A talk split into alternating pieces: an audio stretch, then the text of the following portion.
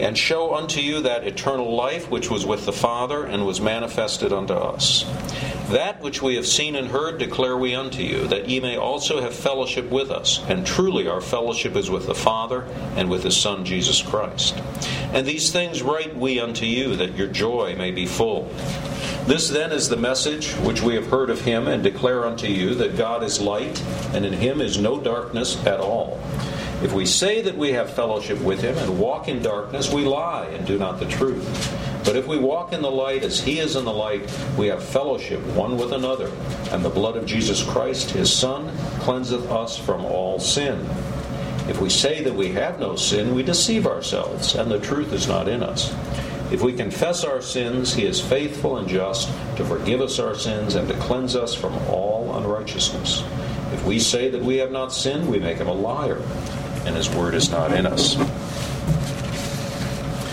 So as I say, John begins not with, as Paul begins, I, Paul, an apostle of Jesus Christ, writing to the church, to the saints at whatever church he's writing to, whatever town he's writing to.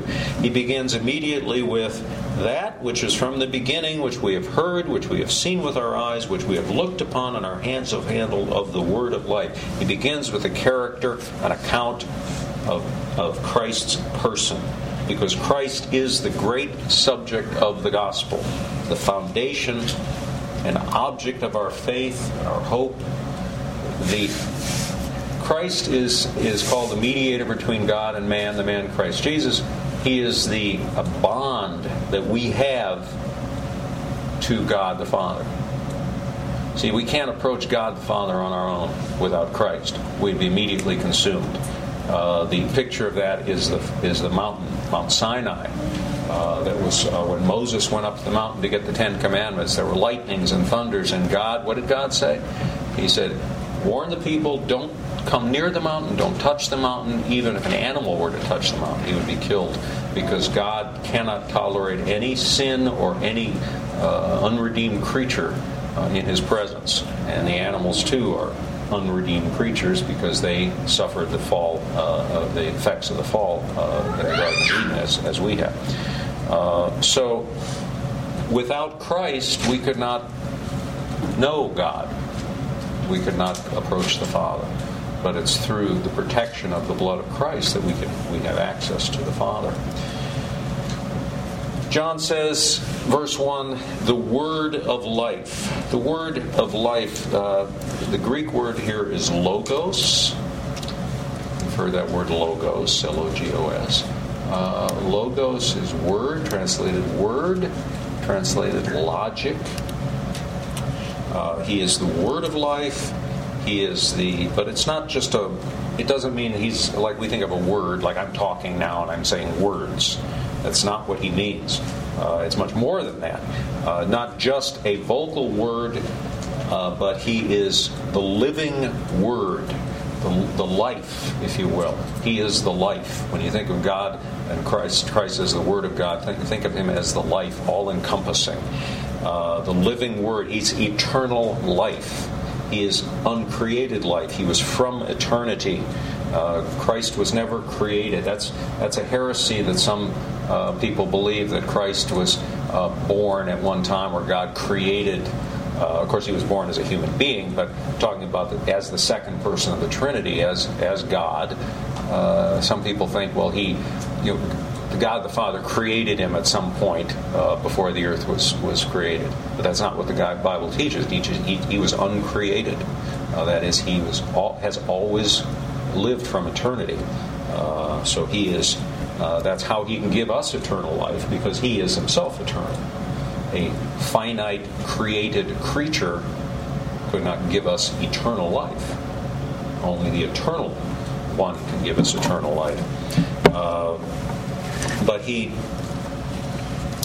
so we see in verse 2, or continue with verse 1, which we have seen with our eyes, which we have looked upon, and our hands have handled of the word of life. He was manifested, for the life was manifested, we have seen it, verse 2, and bear witness and show unto you that eternal life which was with the Father and was manifested unto us. He would take the eternal, He being eternal life, would put on flesh and blood, become a human being, and be among us. Now think about that. That this person who is eternal life, uncreated life, should come to visit us and to become a human being. Why? To give us eternal life.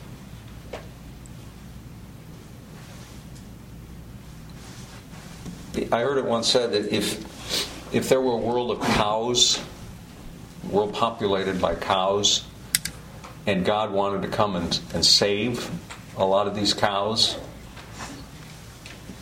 what would he come as? Cow. Okay. Well, God didn't come to save cows. He came to save human beings. So what did he come as? He came as a human being, and he died to save his people from their sins. He says, that's which we have heard in verse 1.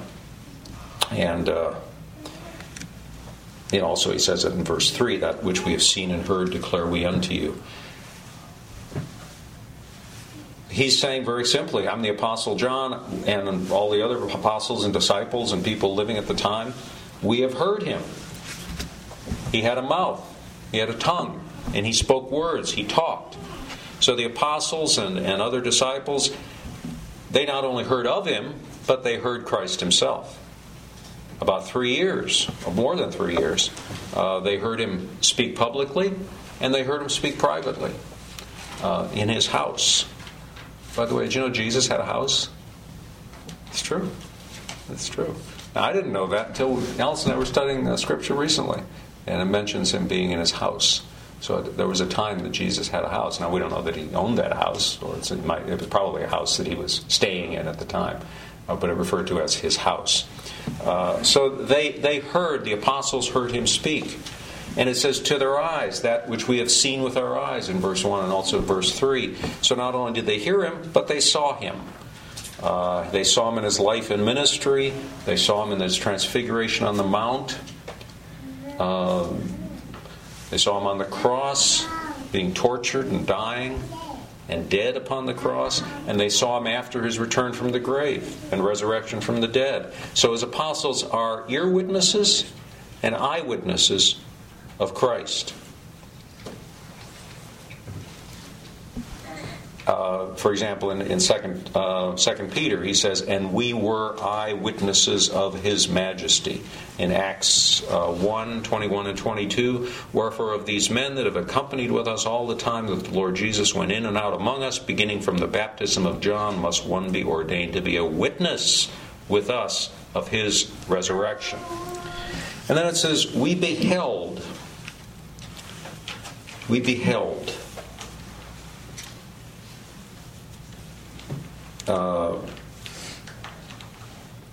have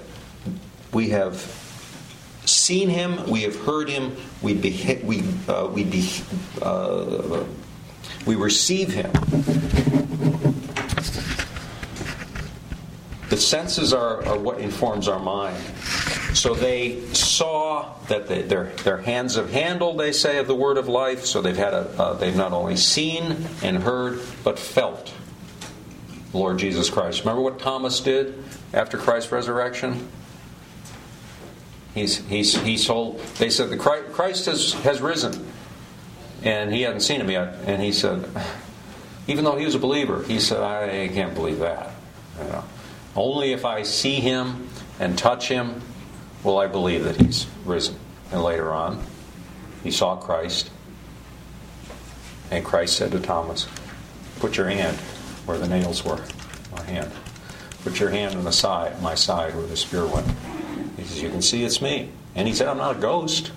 You know, he says, you can. We know it wasn't a ghost because he could feel him, right? And Christ said, I'm not a ghost. You know, I have a resurrected body.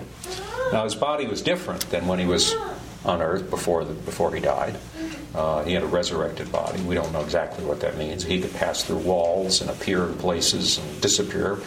But he also, people could feel him. And he said, I'm not a ghost, I'm not a spirit. He ate. So it's a picture of what our body will be when we are resurrected. So they saw him, they heard him, they felt him. they beheld him. So basically what it comes down to is they said that at one point in Scripture, and I should have looked this up, but it says, you don't have to believe us. I think it's in the end of John. It says, don't believe us. You know, hundreds of people who saw him, you know, at the time. I mean, if you're living at the time, you talked to hundreds of people. I said, yeah, we saw Christ after he was resurrected. So it's a rejection of the Christian revelation is really a rejection of sense itself. Because you're rejecting eyesight, hearing, touching. Okay. Just because you weren't there to do it. You know, we see by faith. We've been given the eyes of faith. Okay. I mean, there's a lot of things that we firmly believe in that we've never seen or heard or touched. Okay. I mean, just think about it. There's all sorts of things. Have you ever seen or heard or touched an atom? If you believe there are such things as atoms, or viruses, or you know, things that astronomers tell us are out there that they can't see, you know, necessarily. So there are all sorts of things that we are convinced of. Have you ever seen or touched or felt the country of Thailand? Do you believe it exists? All sorts of things like that.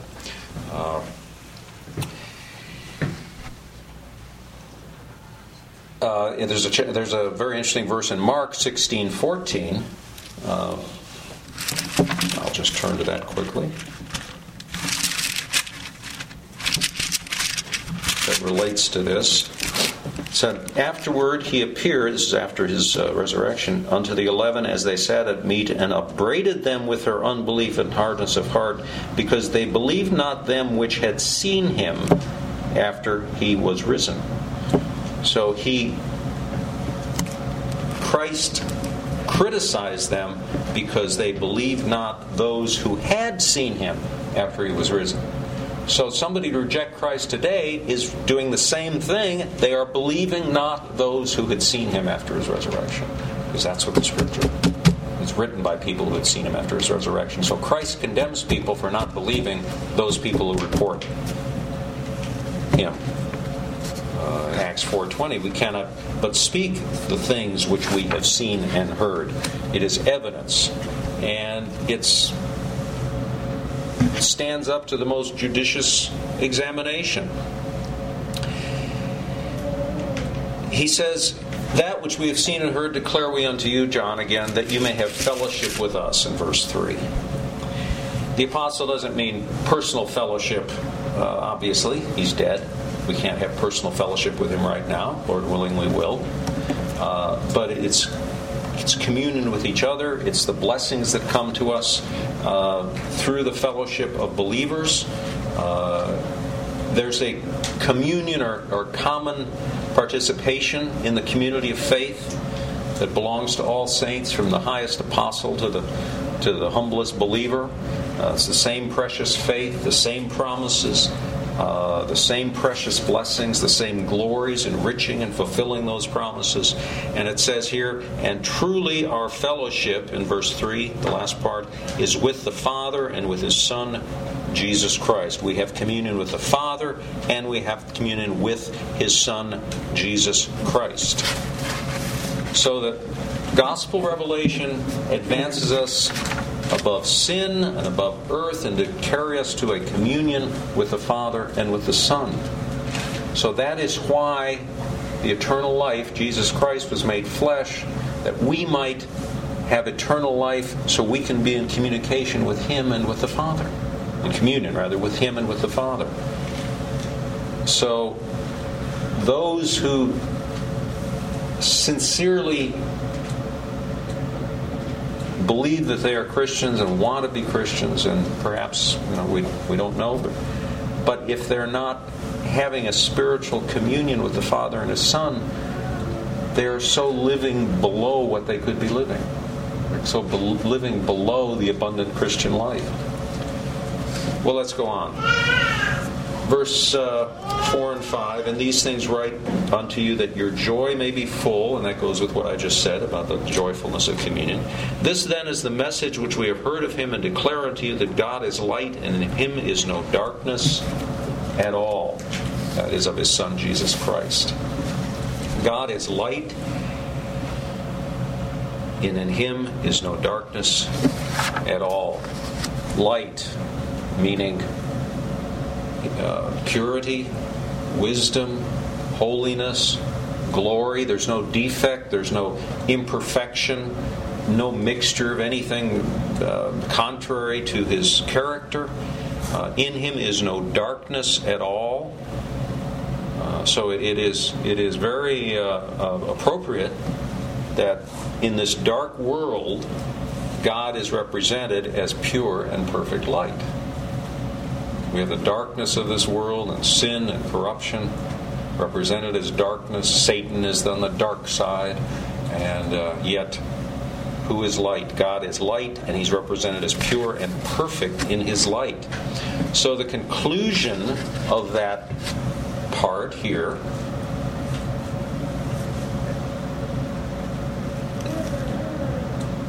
He goes on and says, to make a conclusion, he says, God is light, and in him is no darkness at all. Verse 6, if we say that we have fellowship with him, so he's based, this is a conclusion based on what he just said. If we say we have fellowship with him and walk in darkness, we lie and do not the truth.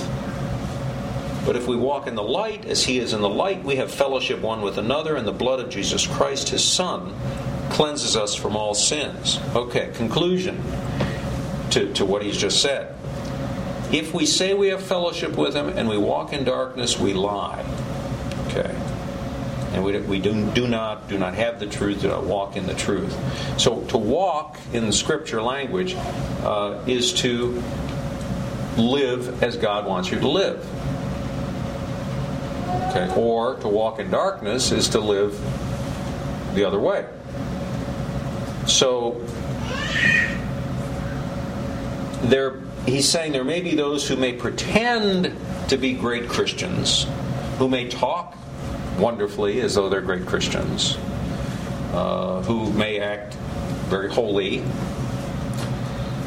and yet their lives may be not that way. You know, when they're in church on Sunday and they talk to people, or at some church supper or Bible study, you know, they're very holy, but in their lives, other than that, they're not. And he says they lie and do not the truth. Or number two, the conviction or the conclusion is, those that are near to God, if we walk in the light, we have fellowship one with another, and the blood of Jesus Christ cleanses us from all sin. Verse 7 there. Those that walk in their lives that demonstrate that they know God, that they have received the Spirit of God, that the divine God has impressed them so that they more and more walk, you know, in sanctification, walk in a holy life. They are walking in the light, and we have fellowship one with another, and the blood of Christ cleanses us from all sin, which gives us assurance of that. If we say we have no sin, he says in verse 8, we deceive ourselves, and the truth is not in us. We have to be aware of deceiving ourselves in denying or excusing our sins. It's not only saying I don't have any sin, but it's also excusing the sins that we do have. The more we see them, the more we shall, I just put it this way, the more we know our sins, the more we'll love Christ and see our need for Christ. You know, the faith of the Bible is the faith of sinners, people who have sinned and whose we still have sinned in measure. The Christian life is a life of continued repentance, humiliation for, mortification of sin, of continual faith in Christ, of thankfulness to God, love to Christ, expectation of a day of redemption in which we shall be fully and finally free of all of our sin, abolished forever. And if we say we have not sinned, we make him a liar, and his word is not in us, verse 10. So the denial of our sin not only deceives ourselves, but this is very important. It reflects dishonor upon God. And there are people who say they don't sin. You may have met someone. There's cults that claim that you can get to the point where you don't sin. Well, that says God is a liar. Why does it say God is a liar? Genesis 8:21 says, through the imagination of man's heart is... Genesis 8:21, God said, the imagination of man's heart is evil from his youth. And God sent His Son, Jesus Christ, to be a propitiation, to be a sacrifice for sin. So if we say we have no sin, we're saying God is a liar because He said man sinned. There's no one that does good, no, not one. They're all sin. They've all gone out of the way. So you're saying that God was wrong, or wrong about me because I don't sin. Well, if you never sin, you don't need a Savior from sin, do you? I mean, if you're perfect, you're going to go to heaven, right? So you don't need Jesus Christ. So He's good for other people, but not for me. Is that a Christian attitude? No, of course not. Of course not. So if we say that we have not sinned, the Word of God is not in us, it says. Scripture says that. But we have to continually confess our sins and apply them by faith through the blood of Jesus Christ. And what is the promise, of course? He is faithful and just to forgive us our sins and to cleanse us from all unrighteousness. And then he finishes up by instructing the believer in the way to the continued pardon of his sins. If we it's an order. It's an order He puts an order to it. He says, if we confess our sins, verse 9. If we confess our sins, it's an if-then proposition. If we do this, God will do that. If we have penitent confession and acknowledgement of sin, that's our business, by the way. That's our duty. Acknowledging our sin, confessing them to Christ. I don't mean confessing them to the world at large, or getting them in front of a group and talking about how you've sinned, unless you've sinned against that whole group. No. We're to confess our sins to God. And if we sin against someone else, we'll go to them privately and confess that, yes. But our primary duty is to confess our sins to God. What did David say when he did that horrible act of sending Bathsheba's husband to death? He said, I have sinned against God. He was concerned about, I have sinned against God only, he said. I have sinned. So that's the only means of deliverance from our sins and from our guilt of sin. You know, we can be stuck and wallowed in guilt all the time over sin. Well, God doesn't want us to do that either. He says, come to me, confess your sins in prayer, and I will forgive your sins through Jesus Christ. He is faithful and just to forgive us our sins and to cleanse us from all unrighteousness. He is faithful to His covenant. He's faithful to His word. He promised forgiveness to penitent, believing confessors, people who confess their sins. He is just to Himself that He has provided such a sacrifice. His righteousness is declared in the justification of sinners, and He's just to His Son because He sent Him for that service. And He's promised to Him that those who come through Him shall be forgiven on His account. God the Father has promised to Christ that those who come through Christ, His Son, shall be forgiven on account of Christ's sacrifice. God's made that promise to Christ. I don't think about that very often, but God has made that promise to Christ. He will forgive all of your sins and cleanse you from the guilt of all unrighteousness, and in due time deliver you from the power and practice of it. See, admitting you commit sins and that you continue to sin,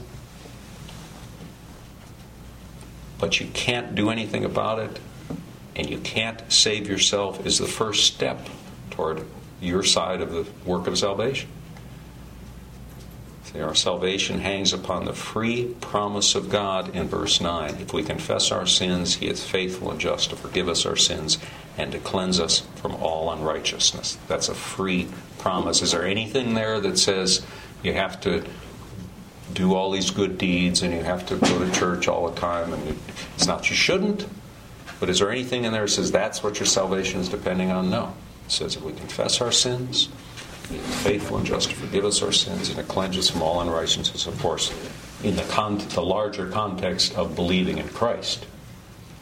You can't just confess your sins and not be a believer in Christ. That's the larger context of that. To finish, I'd like to go back to verse 4.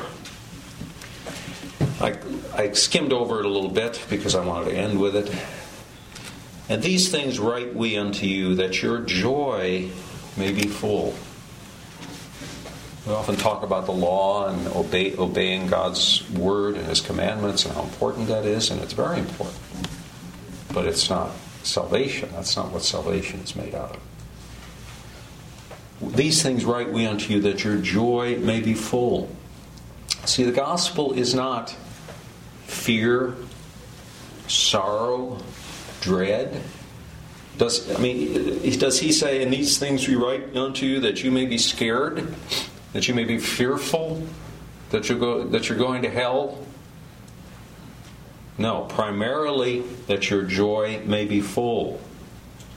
The gospel is peace and joy. So we talked about Mount Sinai before. Terror and great fire and death attends Mount Sinai. But exultation and joy